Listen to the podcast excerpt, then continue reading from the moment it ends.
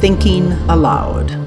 Conversations on the leading edge of knowledge and discovery with parapsychologist Jeffrey Mishlove. Hello and welcome. I'm Jeffrey Mishlove. Today I'd like to talk about the real, the imaginal, and the imaginary the distinction between the imaginal and the imaginary comes to us from the French philosopher Henri Corbin, who, as I recall, died in 1978. He was a good friend of Carl Jung. He's uh, written about extensively in uh, the book Catafalque by uh, Peter Kingsley, about which I've commented in earlier in Presence monologues. He is a scholar of Sufi mysticism and Sufi philosophy. And in particular, he believes his life was changed dramatically when he began a study of the ancient scholar, well, 12th century philosopher Suhrawardi. Suhrawardi was known as the founder of the Illuminationist school of Sufi philosophy. And in that school, the, as opposed to the uh, Aristotelian philosophers of, of that period, they were really in the Neoplatonic tradition. They believed in angels. They believed in a realm that was halfway between the physical realm that we experience through our external senses and a realm that might be thought of as, as pure spirit beyond all conception, the uh, pure experience of the divine. Now, an interesting thing happened uh, to Corbin. He was studying in Istanbul with uh, Sufi philosophers there and uh, deeply immersed in, in the extensive writings of Suhrawardi. And uh, his teacher said, to, suggested to him that perhaps he should seek initiation into this branch of Sufi mysticism, which was still active in Istanbul. And he replied by saying, I have no need for this initiation. I have been initiated by Suhrawardi himself.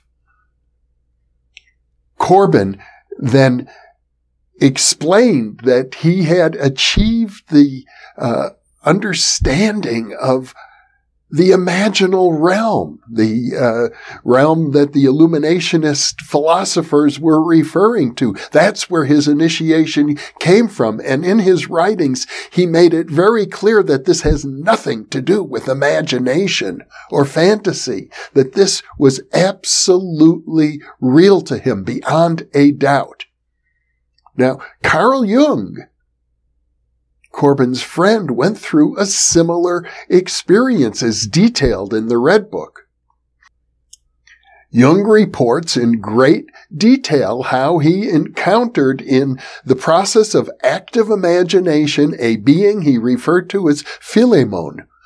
And he actually explains how many, if not all, of his important psychological ideas about archetypes, about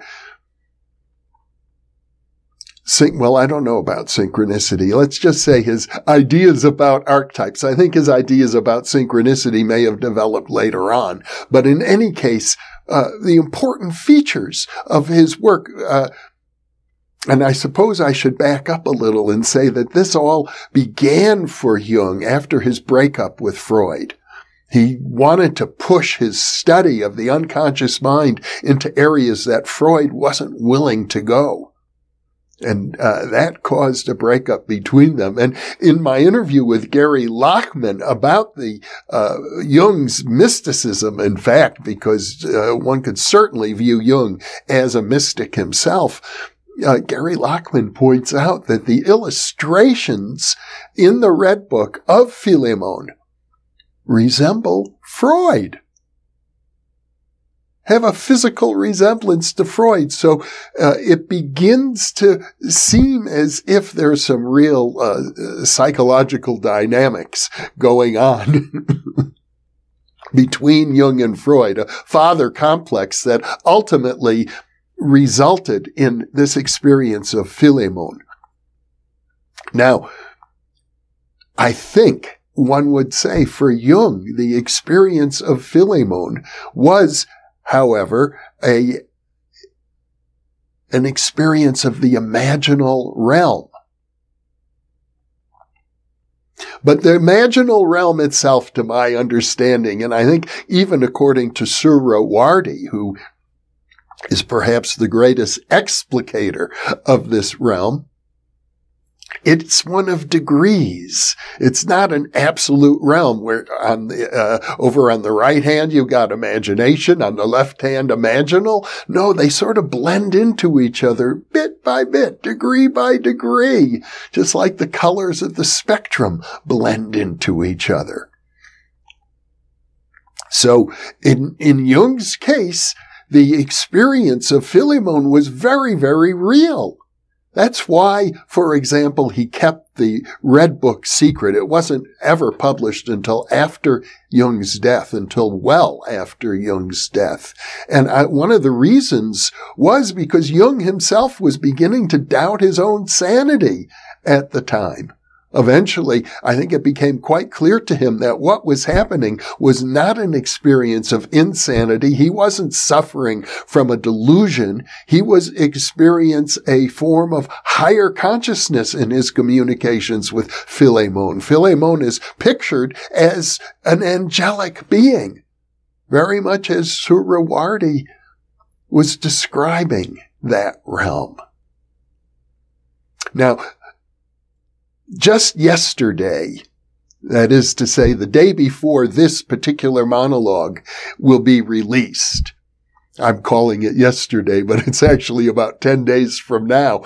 Uh, in any case, the day before I release this monologue, I will have already released an interview with Adam Crabtree, a noted psychotherapist from Toronto, who talks about uh, what he calls the land of hypnagogia.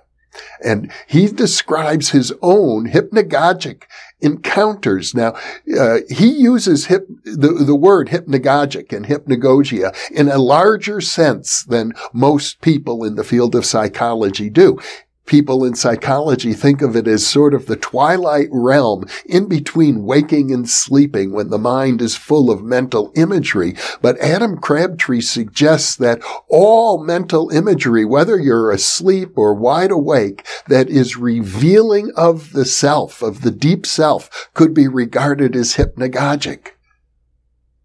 I think he's using that term in a manner very similar to the way in which Henri Corbin refers to the imaginal as opposed to imaginary.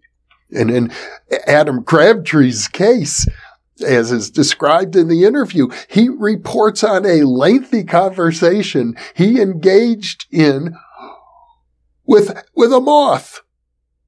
A, a, a, a moth that uh, flew out of a manuscript of, of his, uh, a moth that had been a bookworm and had been eating his own manuscript and had digested it and was reflecting back to him deep, profound insights, not only about his manuscript, but about himself, about the self. Now, I bring this up, of course, because uh, in all psychology, but particularly Jungian psychology, the idea of the self with a capital S is very important. That's the part of us that one might say is the, the, closest to our own divine nature, given that the divine nature is beyond all words and beyond all concepts.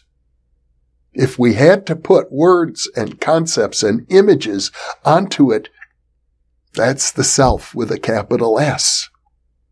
And when I use the uh, rainbow yin yang logo as as the image uh, for symbolic of the New Thinking Allowed series, I, as I've described in a previous monologue, that's my picture of my own self with a capital S. I sometimes say if I had to draw a picture of my soul, that's what it would look like. Now, that image came to me fully formed. It see, and, and when I drew it, it looked the way I had pictured it in my mind. Uh, sometimes people get inventions. Nikola Tesla is is reported to uh, have worked out his own in- inventions, alternating current in his mind. The same way the image comes fully formed, and you build the invention, and it works right away. Uh, I received when I was president of the Intuition Network we received uh, over a million dollars in funding from an inventor in Minnesota named Buck Charlson, the inventor of power steering and the hydraulic motor, a particular motor called the gerotor. The image came to him fully formed, and when they built it, it worked the first time. When I worked with him in the 1990s, decades after the gerotor had uh, been invented, uh, they were still manufacturing it using the original design. There was no need for improvement. So one might say that these things also come from the imaginal realm.